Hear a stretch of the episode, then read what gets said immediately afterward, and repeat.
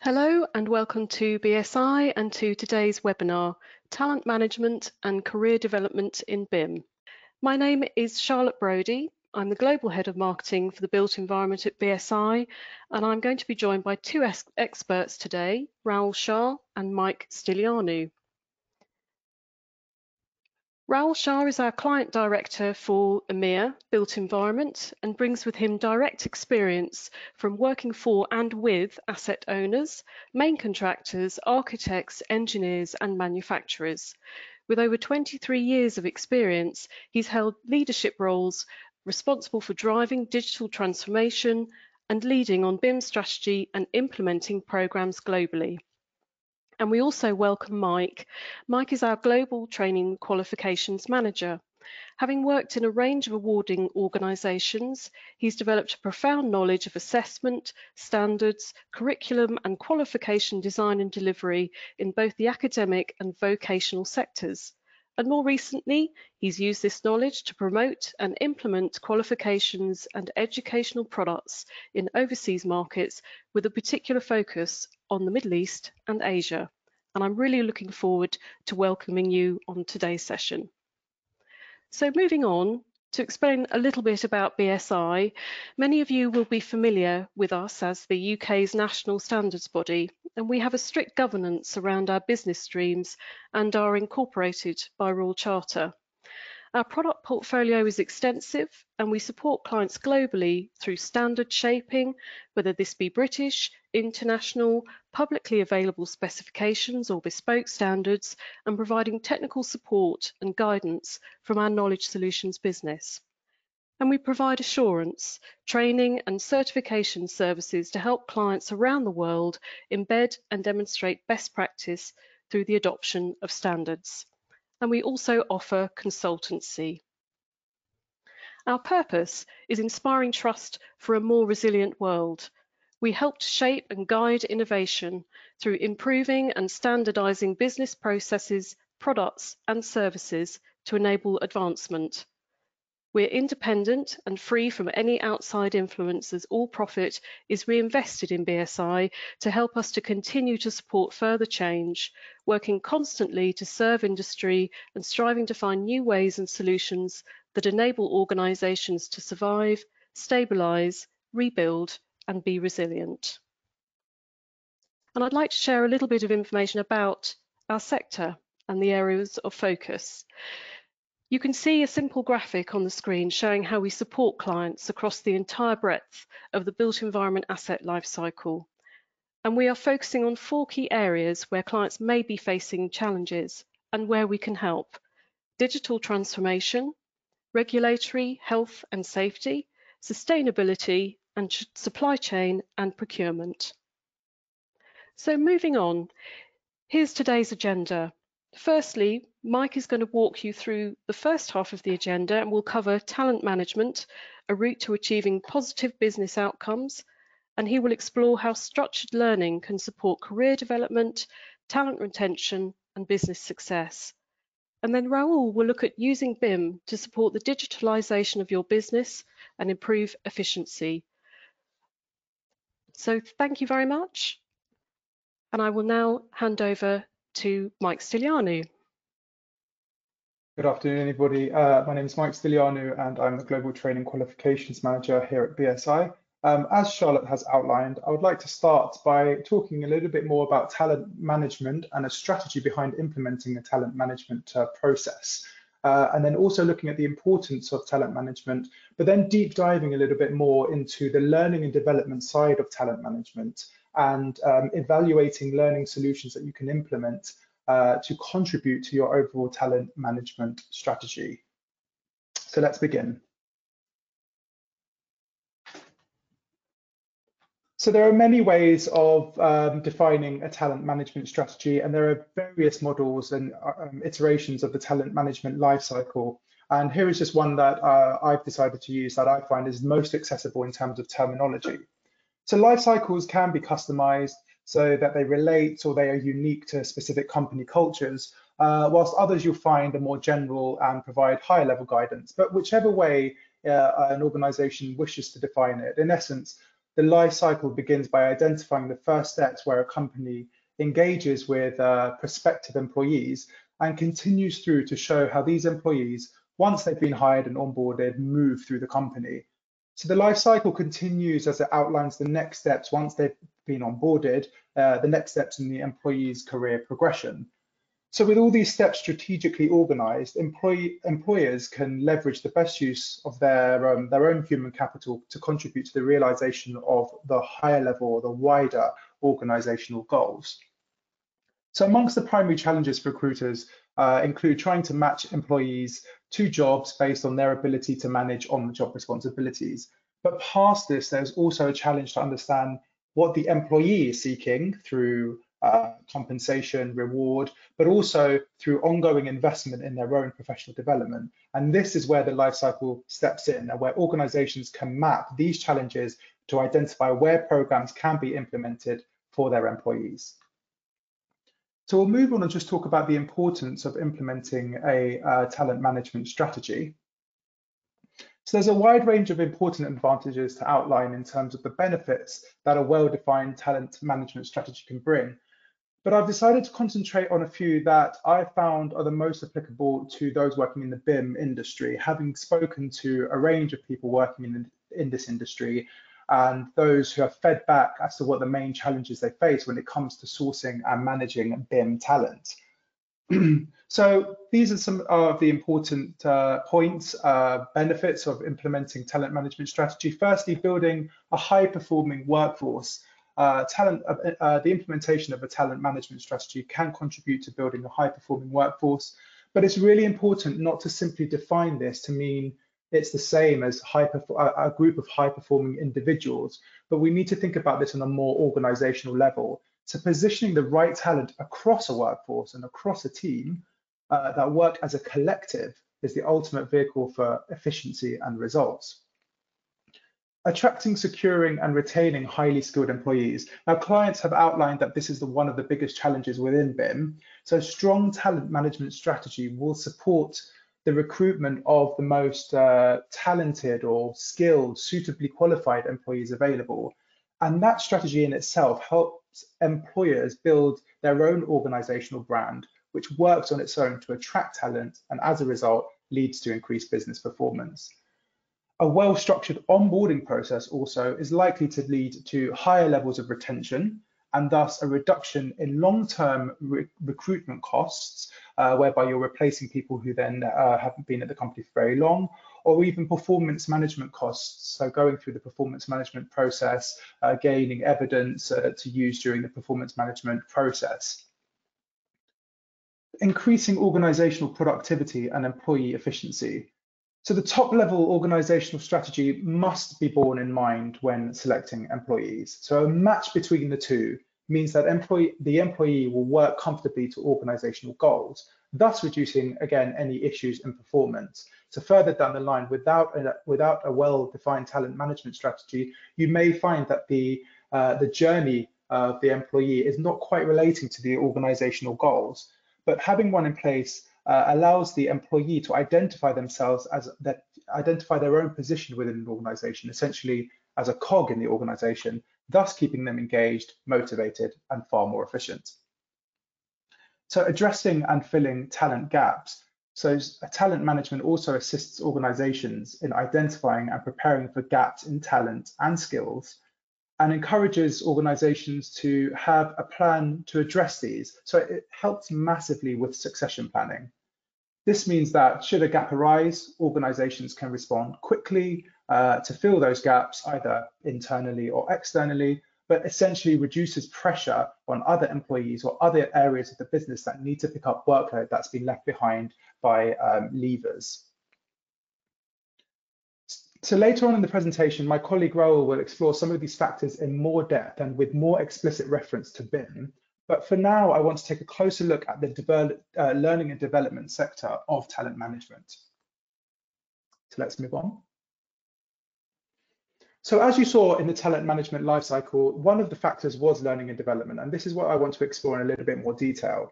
So learning, it can be divided into two very discrete categories, uh, structured learning and unstructured learning. But what do we mean by these terms?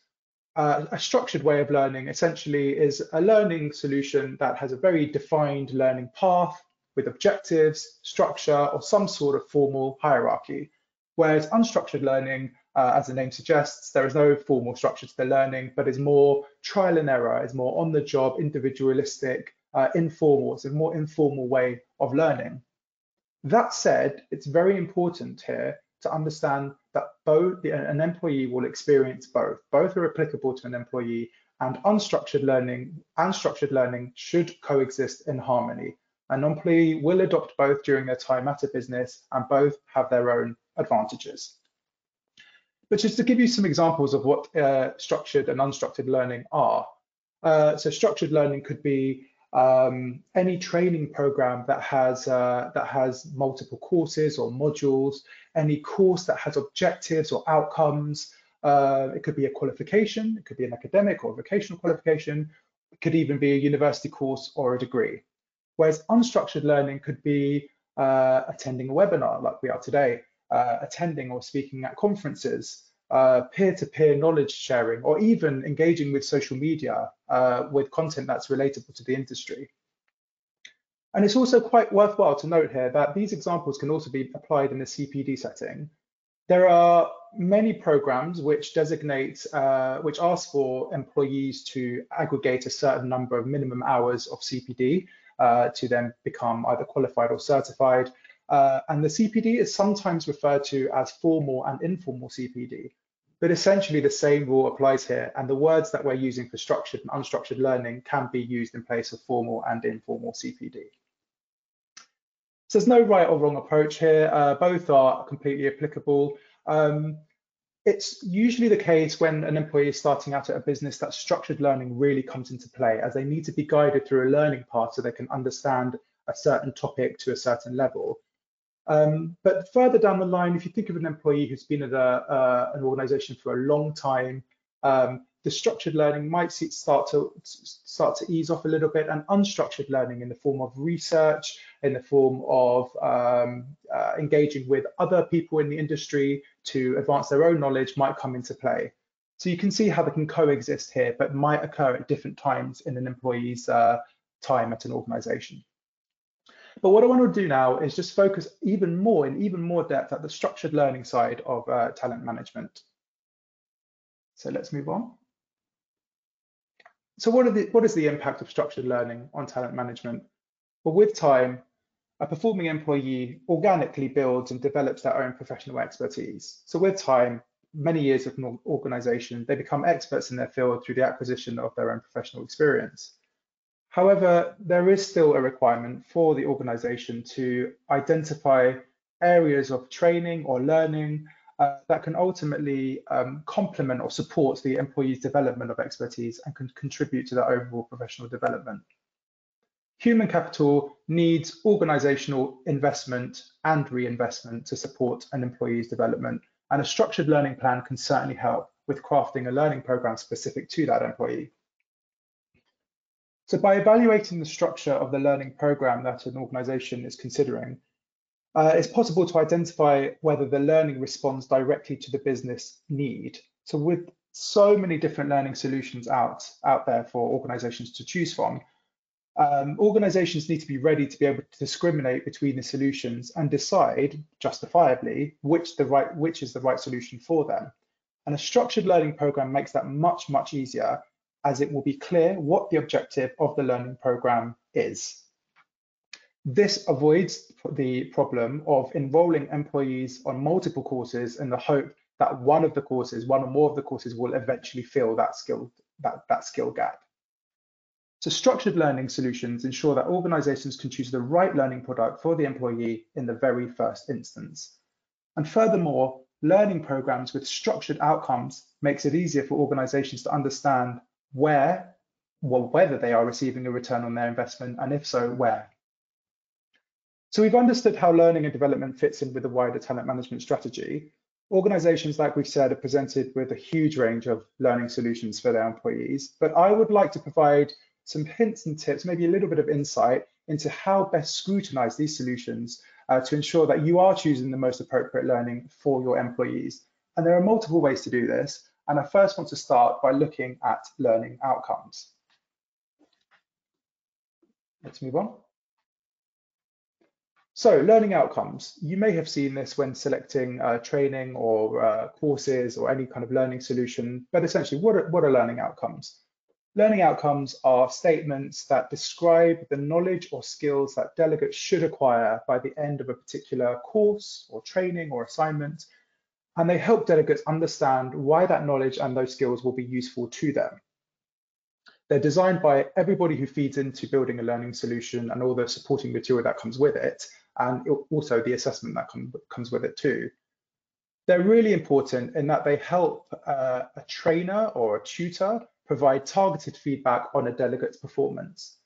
They also help a delegate keep track of their own progress through, through learning. Uh, but most useful of all, they're so high level that they allow a delegate to communicate to others, either peers, management, uh, whoever, as to what they have learned through that through their training, through their learning, and what they can do. So like we said, learning outcomes are written at a very high level and provide a signpost to the main areas of learning. So we shouldn't be expecting learning outcomes to cover every single aspect that is uh, mentioned or featured in the course. They're usually presented in a way which outlines what the delegate will be able to do.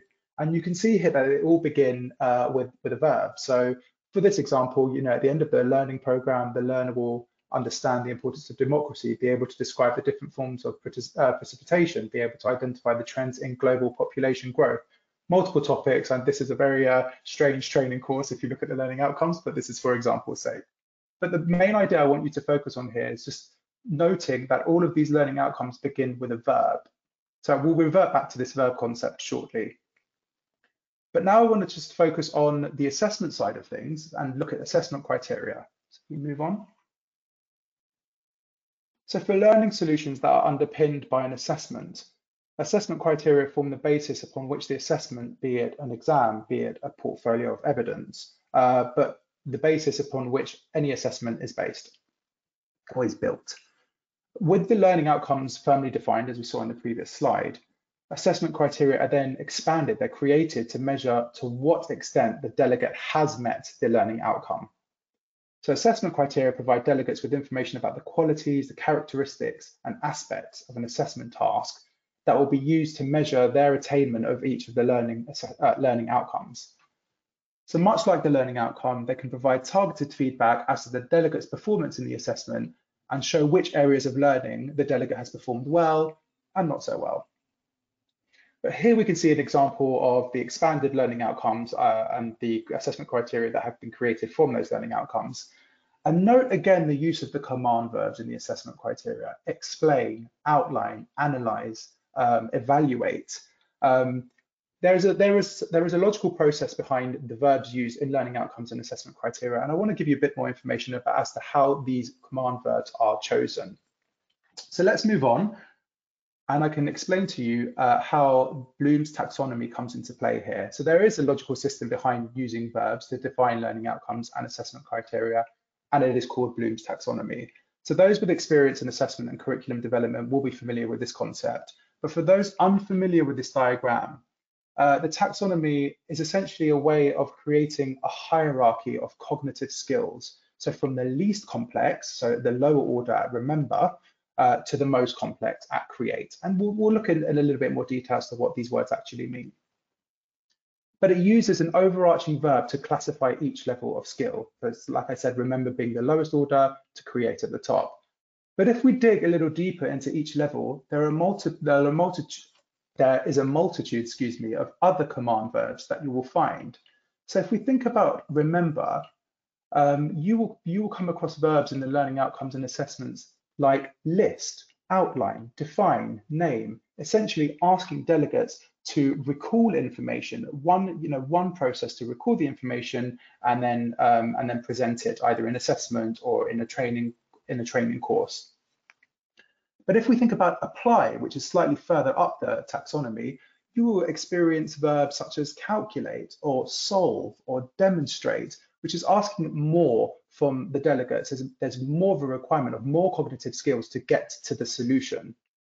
But all the way to the top, if we look at evaluate or create, so for evaluate, you'll come across verbs like choose, support, justify, convince, um, which will ask delegates to critically analyze uh, the, the information that's presented to them and evaluate the best course of action, for example.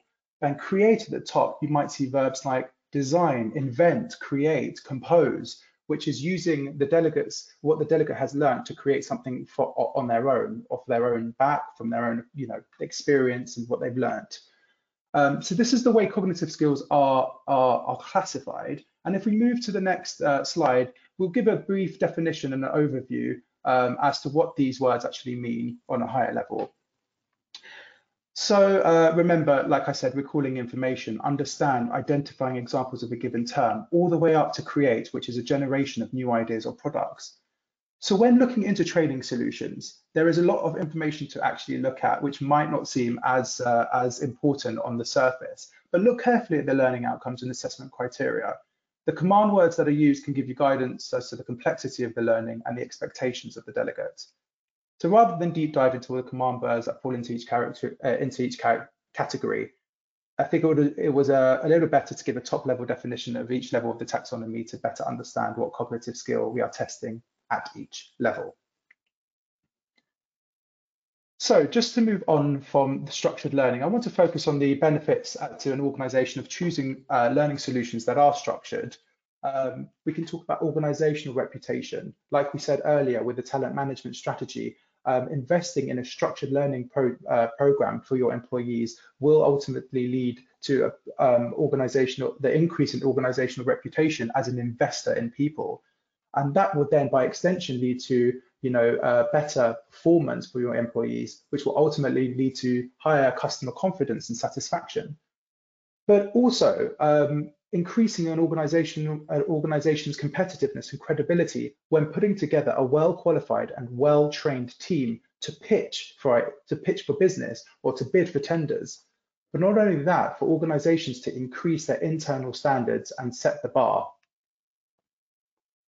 So let's move on. So here are some more uh, higher level uh, benefits to structured learning that could uh, um, that that relates to the employee. So increased motivation, they're engaged, they've been given a structured learning plan that's suited to their needs. Employee loyalty, staff retention, reduction in recruitment costs, as we mentioned earlier, uh, more effective succession planning, the agility and capability of employees, and ultimately increased productivity and effectiveness. Move on. But what does that mean from an employee perspective? So acquiring a certification or qualification or going through training or going through some sort of structured learning plan also means joining a team of other people who are doing the same thing. So joining uh, uh a community of other learners with profound skills and experience in this field. So belonging to such a community provides a chance to receive career guidance as well as advice and support in uh, situations that relate to industry but not only that, uh, an expanded network can help not only in a personal capacity, but in professional capacity in seeking out new business and business development. And we can also talk about uh, how uh, this keeps uh, an employee uh, up to date with, with changes in industry, as we'll see on the next slide. So structured learning is usually part of a wider learning timeline. It doesn't usually exist on its own. It forms part of a, a, of a wider suite of learning solutions. So delegates can build upon their expertise and decide which direction they want their training to take uh, because it forms part of a structured process. And further down the line, you know, as they go through this process, they can specialize in certain areas of their, of their interest. And providers make sure that all new courses and programs respond to any changes in industry that are becoming more essential and provide an opportunity for delegates, for employees to gain a broader understanding of these areas.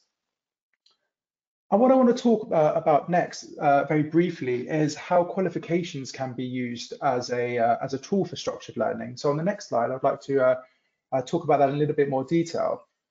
So qualifications, in the vast majority of cases, exist as a suite, um, allowing a learner to move through the process and acquire different qualifications along the way. A suite of qualifications uh, will be underpinned by the subject content, as we can see here with the standard underpinning these qualifications but then can be classified by level in terms of the complexity of the content that is covered in each qualification or by the breadth of the qualification, excuse me, in terms of the length of time it takes for delegates to acquire the knowledge and complete the assessment. But whichever way, they're created to form a learning pathway, which allows delegates to progress through a learning timeline from beginners or foundation all the way up to advanced and upper level qualifications or professional development programs. So organizations can then select the starting point for their delegate depending on the knowledge that has already been acquired or their experience in industry and get them started on their qualification journey. So if we move on, this just want to talk briefly about the qualification development process. Um, qualifications, of course, a bit of an abstract idea, but it's really important to note the development work that goes into creating a qualification. So it's not just assessment experts that are aggregating content and putting assessments into place. Um, as part of the qualification development uh, process, uh, subject matter experts, consultants, organizations, delegates, employees, trainers, even governments are all consulted and their input fed into qualification into the qualification development process. Also, where policy and regulation need to come into play, standards, things like this, these all feed back into the qualification development process. There are a multitude of entities coming into the qualification uh, process to ensure that that qualification is relevant and fit for purpose. And finally, I'd just like to uh, talk about um, how qualifications essentially are the bridge between theory and practice, as we'll see on the next slide. So given the large amount of input into qualifications for those in industry, as we've just seen, it's possible to say that qualifications, then they're not just a way for delegates to obtain knowledge, uh, but also a way for delegates to gain skills that they can apply in industry. So this feedback cycle between everybody involved in the development of qualifications uh, ensures that qualifications are up to date, they are relevant, and uh, they provide a, a springboard for delegates to learn, to progress, and develop.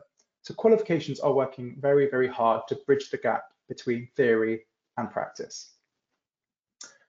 So I hope this has given you some insight into the importance of implementing a talent management strategy and also just a little bit of food for thought as to how you might go about refining the way you select learning solutions uh, for fulfilling the learning and development part of that strategy. And not only that, but even further uh, to, uh, to give you some insight into um, when addressing some of the challenges in talent management that you have that's specific to the BIM industry. But for now, thank you very much for listening, and I will now hand back to Charlotte. Thank you. Thank you, Mike. So lots of food for thought there. And uh, now we come to our first poll in the session. So I'll just ask for our poll to be launched. But we'd like to know with a, a BIM focus, of course, that's what our webinar is focusing on today, which of these present the biggest challenge uh, in your organisation? So there are five options for you to select from. Um, if you are struggling to fill out the poll, then just step out of um, the uh, the wide screen um, and uh, you should be able to uh, choose your answer. So the options are um, BIM consistency and repeatability across projects. Um, or is it about securing staff with knowledge of application of the BIM standards? Um, or do you find offering and signposting clear career paths are a, are a challenge for um, your staff who are involved with BIM? Or is it about differentiation when tendering for BIM projects?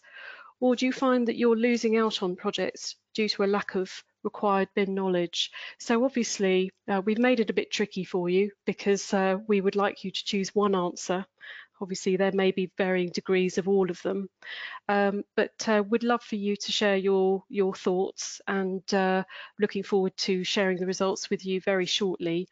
Um, whilst I'm waiting for you, uh, just to reiterate that uh, today's webinar will be made available for you after, uh, after today's session.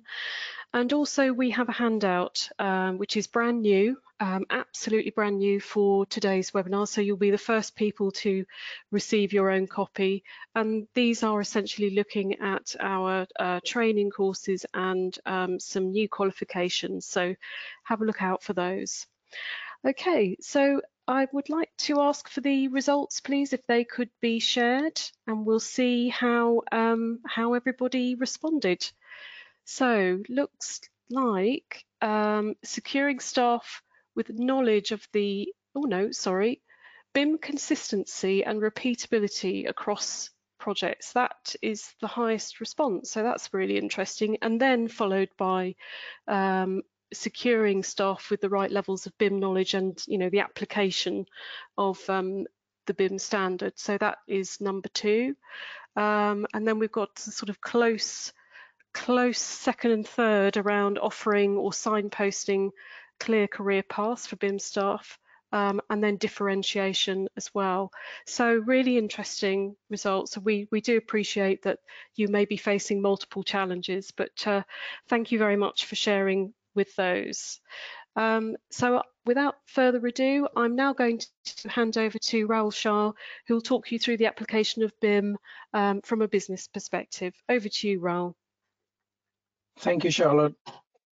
Hello, everyone. Um, uh, as my colleague Mike just, um, you know, talked about the science and logic behind you know, the talent management is uh, incredibly uh, you know useful from the organization's point of view you know how uh, you know the talent management can be leveraged to to not only look after your human capital but actually to to gain competitive advantage um, so so if we can begin charlotte please um, um, since this, uh, as Charlotte said, you know, uh, today's webinar is all about applying those talent management and structural learning principle to the BIM skills in your business. So, but before we dive into that, what is BIM? BIM is about a collaborative way of working. It defines a set of processes to manage, produce, and exchange information throughout the project lifecycle, including design, construction, commissioning, uh, and, and, and into operation of building or infrastructure. So moving on, why BIM training? And and and if we just reflect back on Mike's uh, some of the points, you know, through his uh, his presentation, previous presentation, you know, training, uh, it's it's two ways of training: structured learning and and and unstructured learning and, and, I'm pretty sure you would have experienced this in in in, in the BIM uh, sphere as well. You know how your staff or you yourself would have learned uh, sometimes unstructured as well as have some structured learning. But if we look at BIM implementation at a business level, there are three key ingredients uh, that makes it uh, successful. obviously, people being the biggest ingredient of all. You know, it's the people who need to own that BIM implementation. It's the people who need to make it as part of their daily life or whatever their job function is and, and need to have their job function specific BIM input or engagement with the overall system. So therefore, it's very important to, um, to, to train people in various BIM skills. And it was very uh, interesting to see the poll results, you know, the first poll results where people were struggling to get the consistency across projects, uh, as well as um, you know, struggling to secure the right uh, BIM skills um, uh, for the businesses. Uh, and when you think about training, BIM training, obviously the training uh, forms, you know, two parts of the training. One is process specific and second is technology specific. You know, you need to have technology to produce, exchange information, validate information and so forth. Today's webinar, we are going to primarily focus on process part of it, whereby, you know, looking at the international standards and look at the roles that you play and how can you use those uh, uh, uh, skills uh, to develop your own business specific workflows, business specific processes and procedures. So moving on, um, wh why BIM training though? Right? And and and and the the first slide we looked at you know the, the people process and technology part of the overall change management and change implementation. But also we must look at must look at the the drivers you know the external market drivers. Uh, look at the shifts that you know that our sector is going through uh, fundamental shifts in terms of um, industrialization you know uh, some disruptions around digitizing the products as well as processes even new materials. Uh, look at the new methods of uh, uh, manufacturing, such as 3D printing and, and other modern methods of construction, and therefore new materials, new ways of, of building buildings and, and assets. And, and it requires uh, not only attracting the best and the brightest in the industry, but it also uh, requires reskilling your current workforce. Um, moving on, just to summarize the principles and some of the things that my colleague Mike mentioned about uh, why training uh, in, in, in business and, and, and structure learning and, and talent management relevant uh, in, in your business. And if we put that in perspective of BIM, the first and foremost, as I mentioned, our sector is going through rapid digitalization now, like it or not, globally to meet the you know the, the, the, rapid urbanization demands and and and and climate change challenge and BIM is is is, is an essential step towards the industry-wide digitalization. Hence, you know, we must look at the BIM, BIM training as part of your overall talent management and training strategy. The next one is, is talent attraction. As, as, and as my colleague Mike mentioned, talent attraction is, is an important part of the talent management process. How can you attract the best and the brightest? But not only that, how can we attract the digital natives, the next gen, into our industry? Uh, we have a you know a reputation for our industry and we always struggle to attract the best and the brightest and the digital natives. Again you know um, uh, going through the digitalization one of the one of the benefits that businesses could achieve is attracting digital natives. Um, hence you know look at the BIM training as part of your overall talent strategy. Reskilling current workforce. As i already mentioned that you know we have a majority of the workforce have years and years of experience. And how can you offer that that best of both worlds to your clients you know to your stakeholders? So the years of experience as well as the digital uh, skill sets and digital way of delivering projects.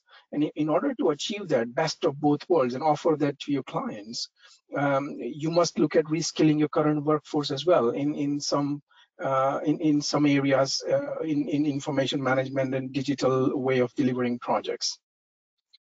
Uh, the, the, next point is uh, talent retention.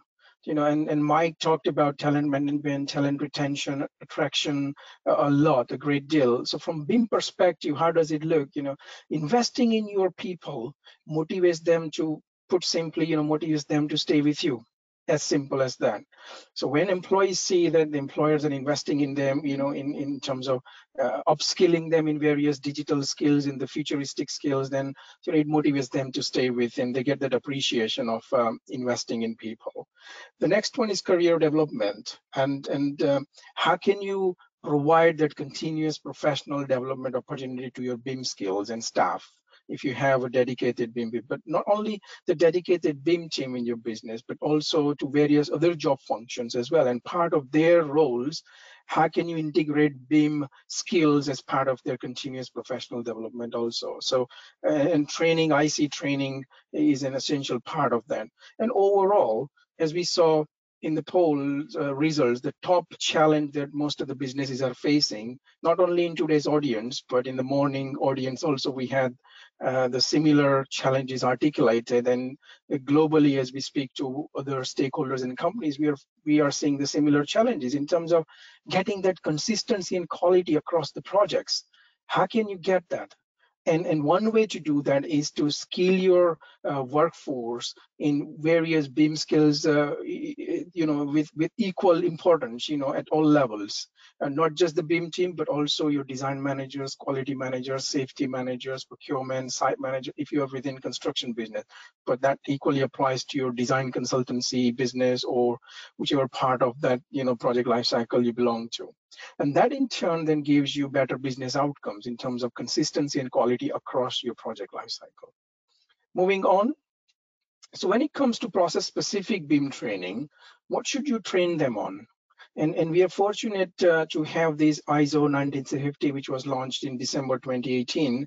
And, and, and it defines clearly, you know, a certain set of functions and, and, and therefore uh, expected some skills within the project stakeholders. And when it, when when you talk about information management, this particular standard, international best practice, ISO 19650, when you talk about information management, uh, it means two things, organizing information and digitizing information.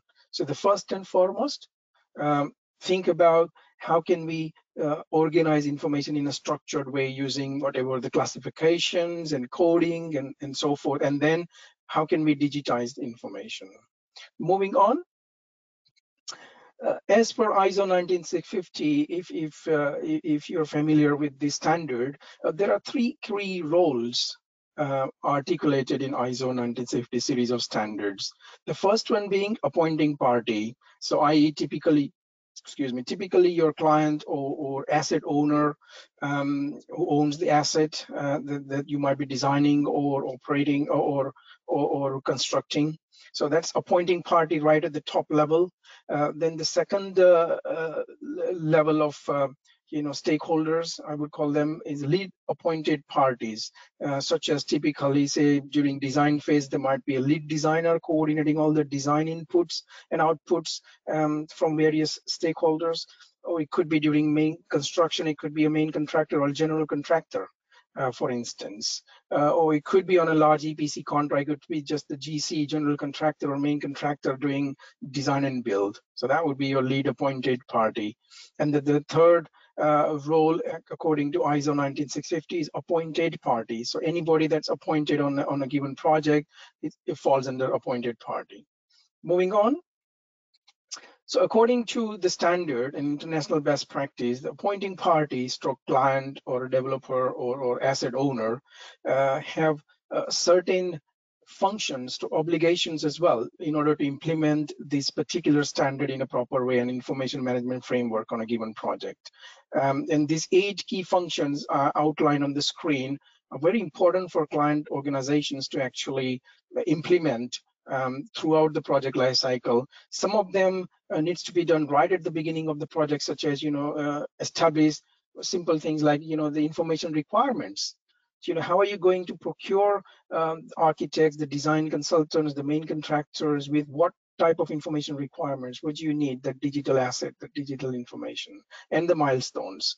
Uh, also define you know what sort of legal protocols that uh, uh, you should incorporate within your procurement contracts.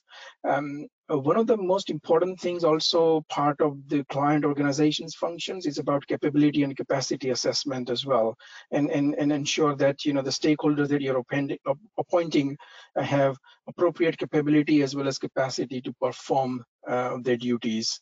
Moving on to to perform those functions there are certain skills expected uh, within the appoint, appointing party you know businesses uh, with its client developer, as I said, and and and some of these skills uh, can be uh, learned on the job, as Mike said, you know, on unstructured learning. But some of these skills, you know, requires a proper structured learning as per the ISO 19650 framework.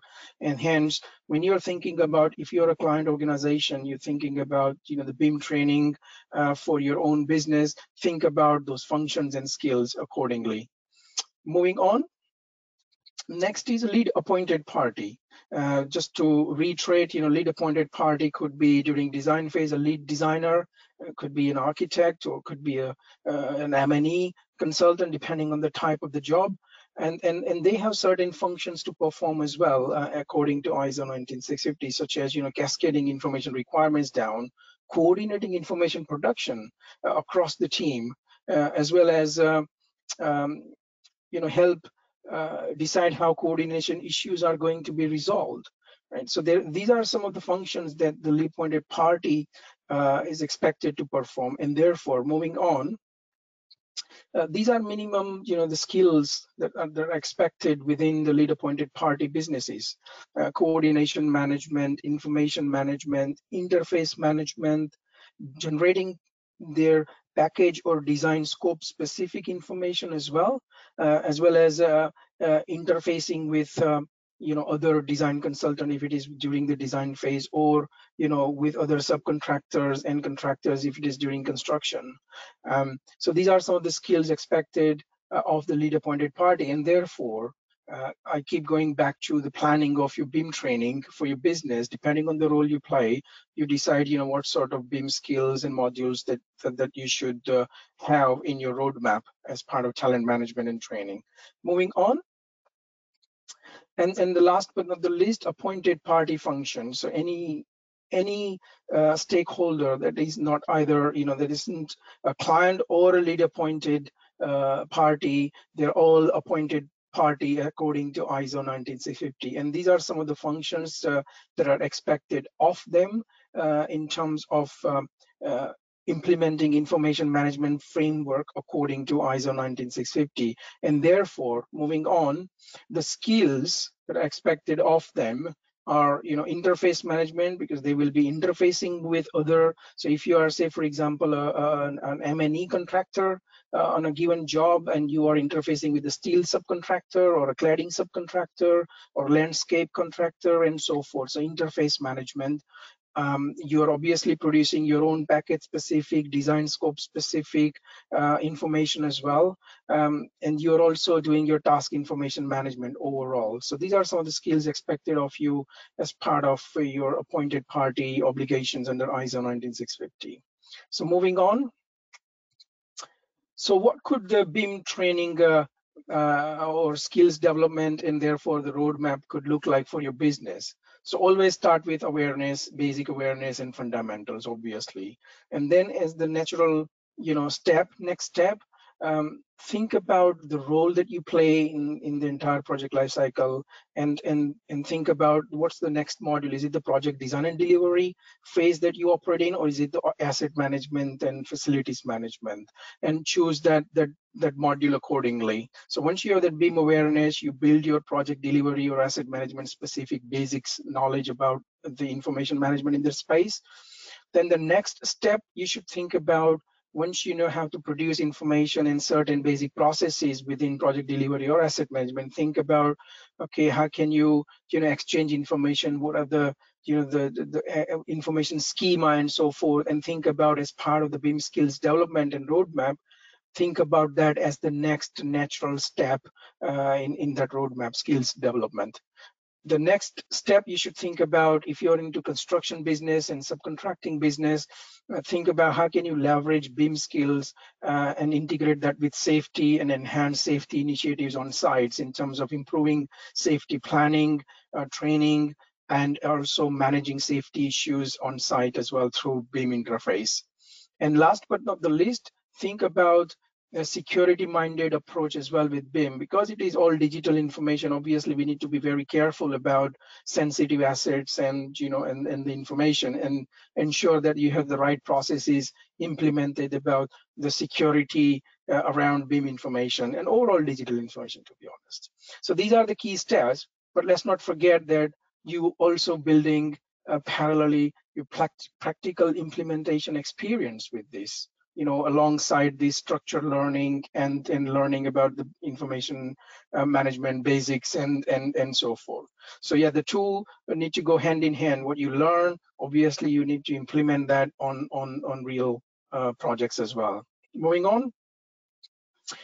The last but not the least in terms of the BIM skills roadmap is about assessment. And uh, my colleague Mike um, uh, emphasized a lot in terms of assessment. To me, in, in practical terms, what I've seen working for architects and, and main contractors, we do uh, assessment at every stage of the project, uh, believe it or not. So, you know, you have simple things like if you're a designer, you do, you know, you produce some drawings, deliverables, and you do the checking internally to ensure that it meets the client requirements. So that's kind of check, call it check or assessment you know that's we do. You apply for planning permission and you know the, the the building regulations guy the council guys you know they check your design submission against the building regs and and they give results based on that assessment.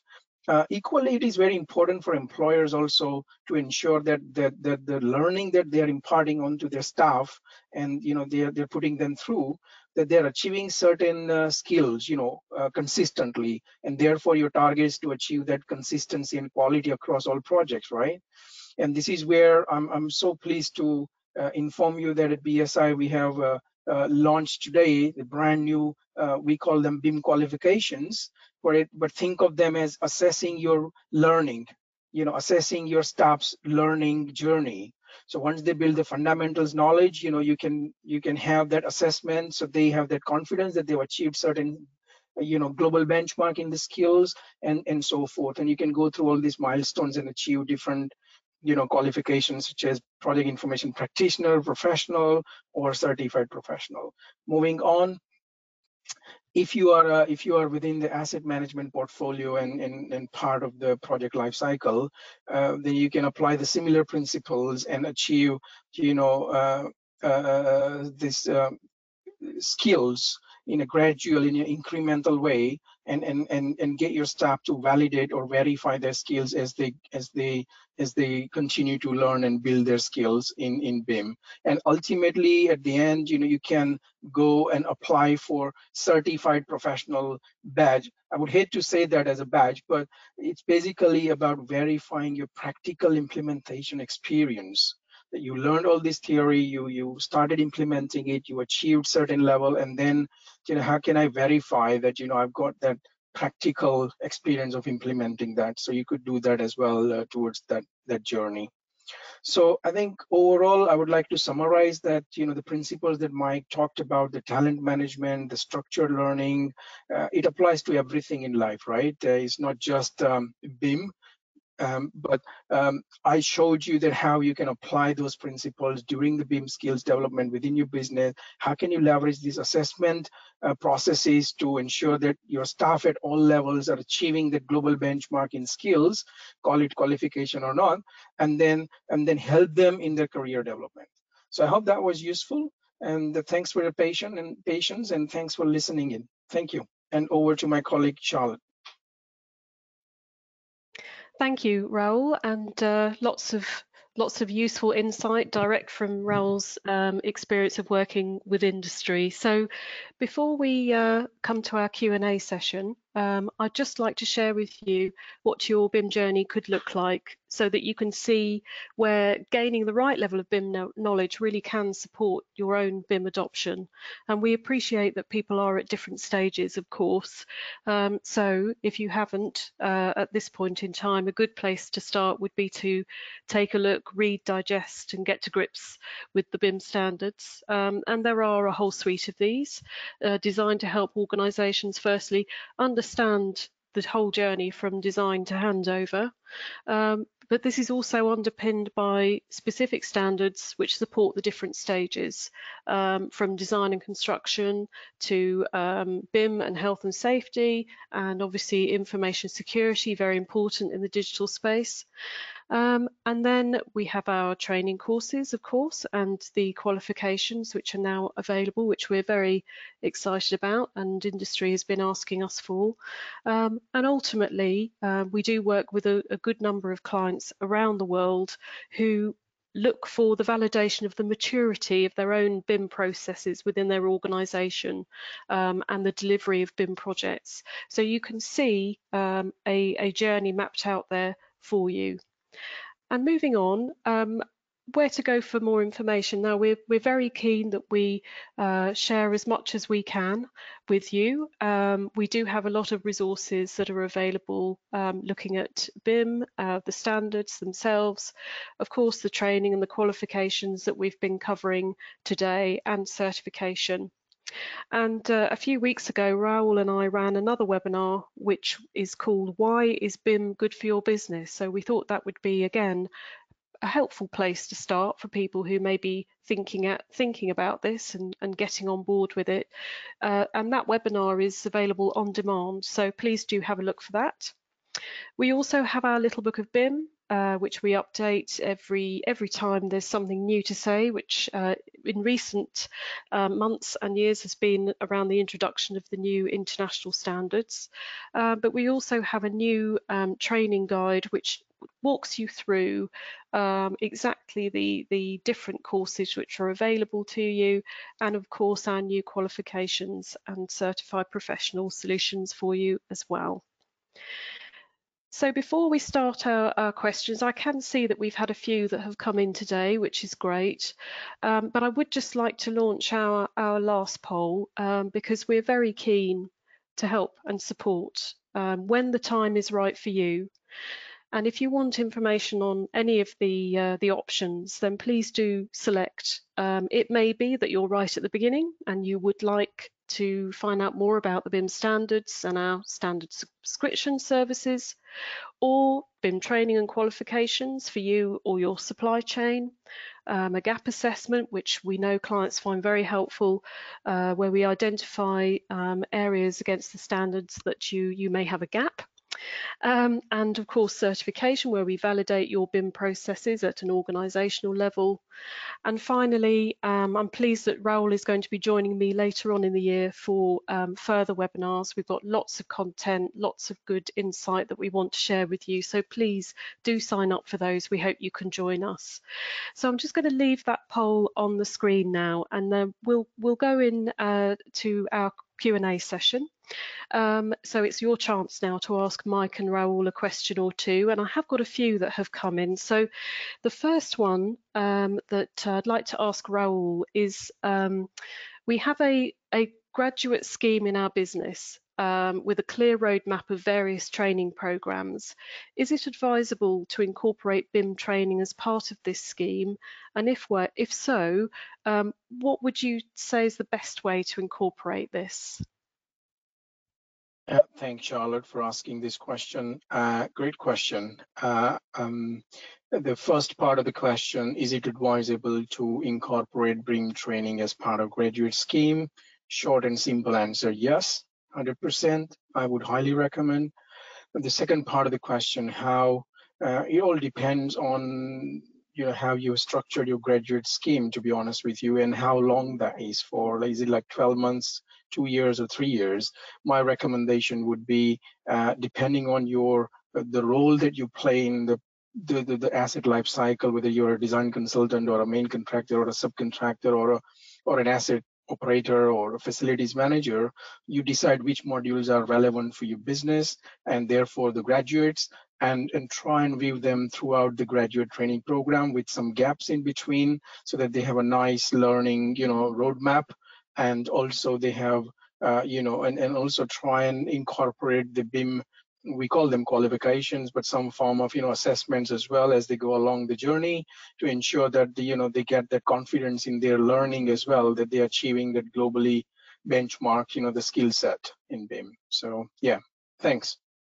Lovely, thank you. And we now have a question in um, from Joe who says, um, do the BSI training courses focus mainly on theory or do they provide any practical experience in how to carry out tasks to produce documents, i.e. a BEP, um, which perhaps you could explain for our audience what a BEP is, or how to host a CDE, common data environment, or implement COBie. So I suppose that's the question about the, the practical versus the theory. Yeah, yeah thanks, Charlotte. I'll, I'll take that, Mike. Um, absolutely, Joe, great question. Um, we do focus on not only the principles of ISO 19650 framework, but for instance, if you're taking, uh, you know, one of the master classes on say part two, ISO 19650 part two, you would have, uh, uh, if I remember correctly, I think uh, six assignments to do uh, in a day which are like practical assignments, you know, 30 minutes each uh, minimum, where you are given a problem.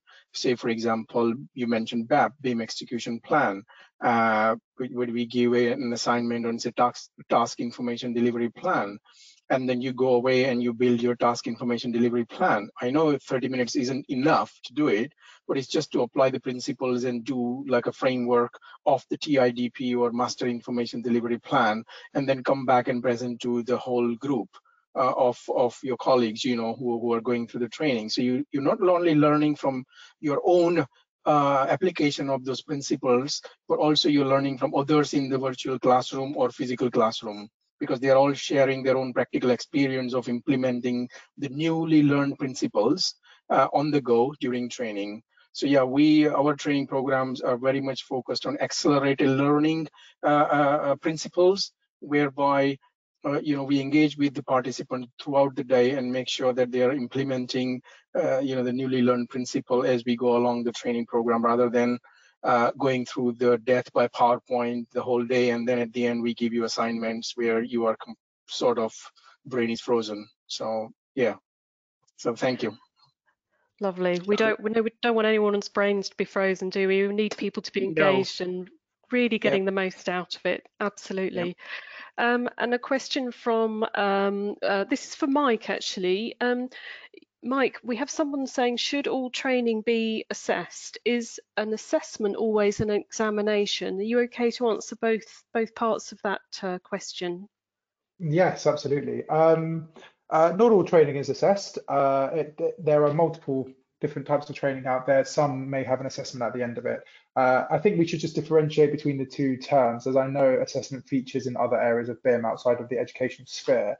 Um, so the exam, the assessment is essentially the process during which evidence of uh, the learner being able to fulfill the uh, learning outcome, as we as we uh, explored earlier on the presentation.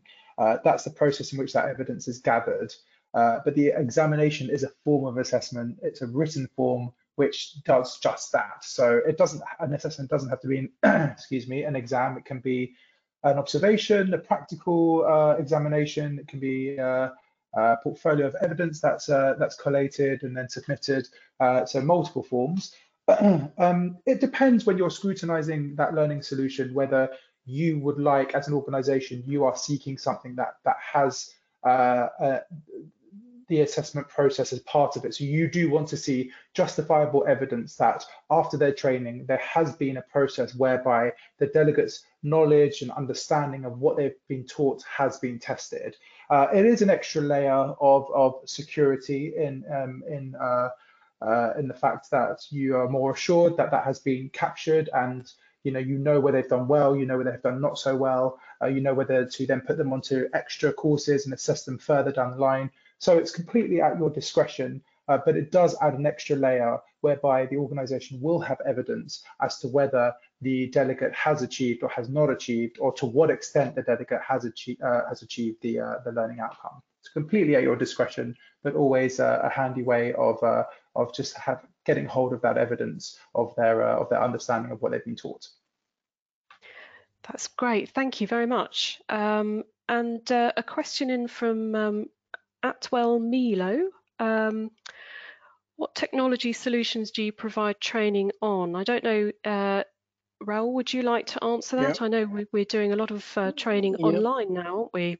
Yep, I can answer that. So thanks, thanks for asking that question. Yeah, we use uh, we use Adobe solution um, online, Adobe Connect, you know, online solution uh, to do our virtual online training programs whereby we split, you know, we have maximum of, I think, 12 uh, or so participants. And then throughout the day, as we go through the practical assignments, we split them into virtual rooms. They go away into the virtual rooms. They do their exercises, come back and present it to back to the, to the wider group. So yeah, we use uh, Adobe uh, solutions for our virtual online training for BIM. Perfect, thank you. Um, and I have another question for you, which um, uh, I've certainly come across when I've um, had conversations with clients, uh, essentially main contractors. We have um, our internal academy for various training needs, and we run our own BIM training programs for our staff as part of this academy. Is it possible to align our internal BIM training so that our staff can receive BSI's qualifications? So once they complete, you know, the, the, their internal training, how does that then work with a BSI qualification?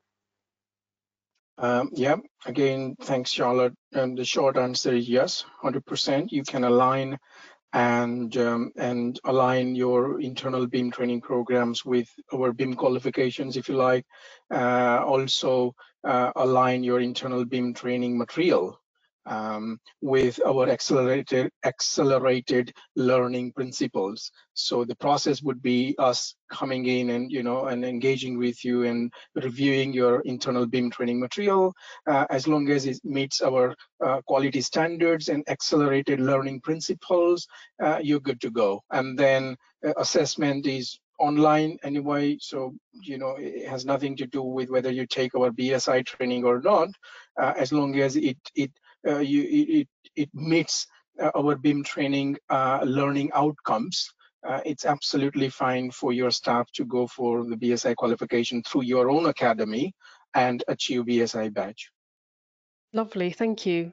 Um, and now we have a question which is around, um, again, a, a, a, quite a common thing that we see where um, this uh, person says we're a client organisation and we usually hire consultants and contractors to deliver our assets or we hire asset managers to manage our assets. Do we still need to train our technical staff in BIM skills and if so, uh, please provide some guidance on what type of BIM training we should be giving to our staff. So would you be able to um, answer that one, Raoul? Yeah, sure. Again, a great question.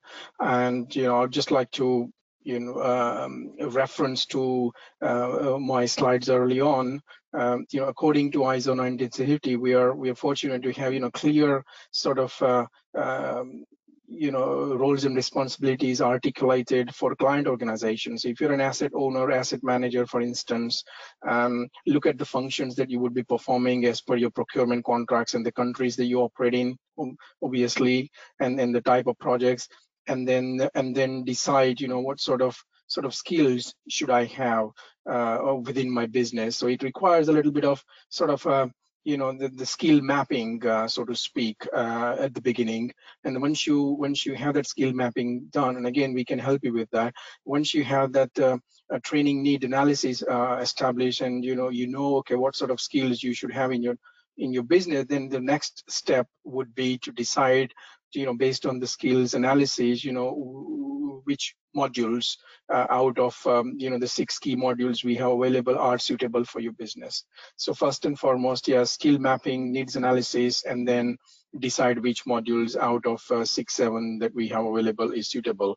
Or you might want to you know uh, come up with some sort of uh, we can work together and come up with some sort of bespoke uh, BIM training module that is suitable for your business across the globe Lovely, thank you. And uh, we have had a, a, few other questions in. Um, I think uh, they're very specific, um, so we will be replying to those directly. But thank you to everybody for um, for sending your thoughts in. Um, lots of food for thought there. Um, so. I would just now like to close that poll and essentially just to say to you all, um, we've reached the end of today's session. Um, thank you all for joining us. Uh, and thank you, Michael Raoul, for your insight. Um, I hope that people have found this valuable and that there's lots of food for thought there and things to take away. Uh, but of course, very importantly, I'd like to thank you, our audience from all over the world, for joining us today um, and that you have some solid steps to consider and to share with others in your organisation. So we hope that you can join us again soon, but thank you for joining us today. Goodbye. Thank you, Charlotte. Thank you.